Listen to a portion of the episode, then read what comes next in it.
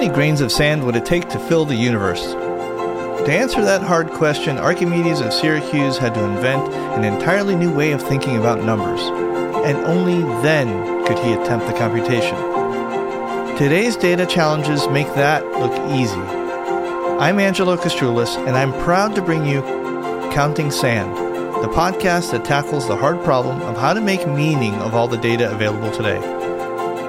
Every few episodes, I will introduce a new theme at the heart of big data and computer science and highlight the most cutting edge methods we can apply. Whether discussing the best design for a complex data system or the social implications of bringing a diverse skill set to data science, each new episode will provide research backed perspectives on today's hardest problems.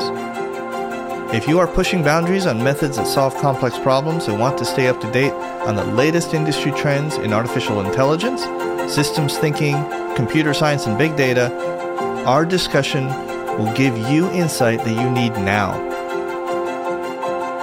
Introducing Counting Sand, coming October 5th 2021. Follow us now on your favorite podcast platform or find us on countingsandshow.com.